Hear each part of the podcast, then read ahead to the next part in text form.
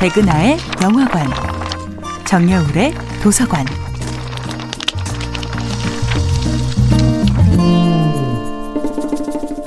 안녕하세요.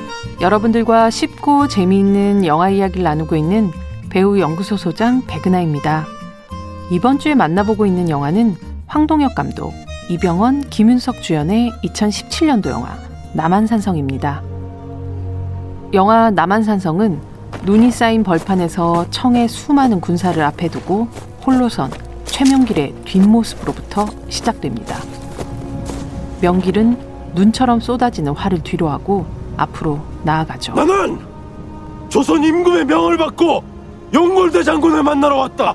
한 나라의 사신을 이리 대접하는 것이 그대들의 예법인가? 한 차례 꾸짖은 후 자신을 조선의 사신 이조판서 최명길이다. 고 소개합니다.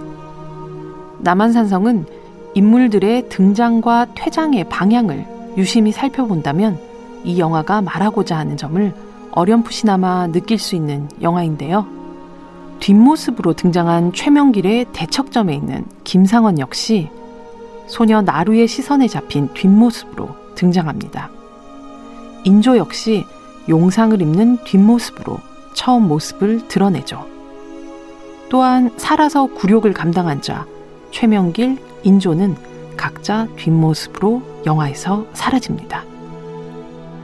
반면 소녀 나루나 배우 고수가 연기한 대장장인 날새처럼 관직의 인물이 아닌 백성들의 얼굴은 정확하게 앞모습으로 영화의 첫 등장에 그들의 얼굴로 끝맺음합니다.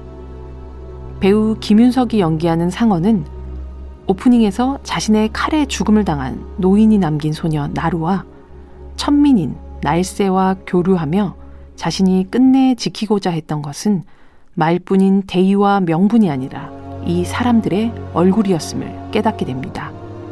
백성을 위한 새로운 삶의 길이란 낡은 것들이 모두 사라진 세상에서 비로소 열리는 것이요. 그대도 그리고 우리가 세운 임금까지도 말이요. 그것이 이 성 안에서 내가 깨달은 것이요.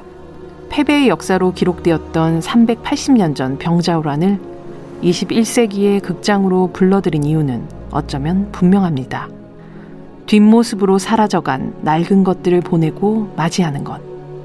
역사란 그렇게 민중의 앞모습을 보며 쓰여져야 하는 것이라는 것을요. 백은하의 영화관이었습니다.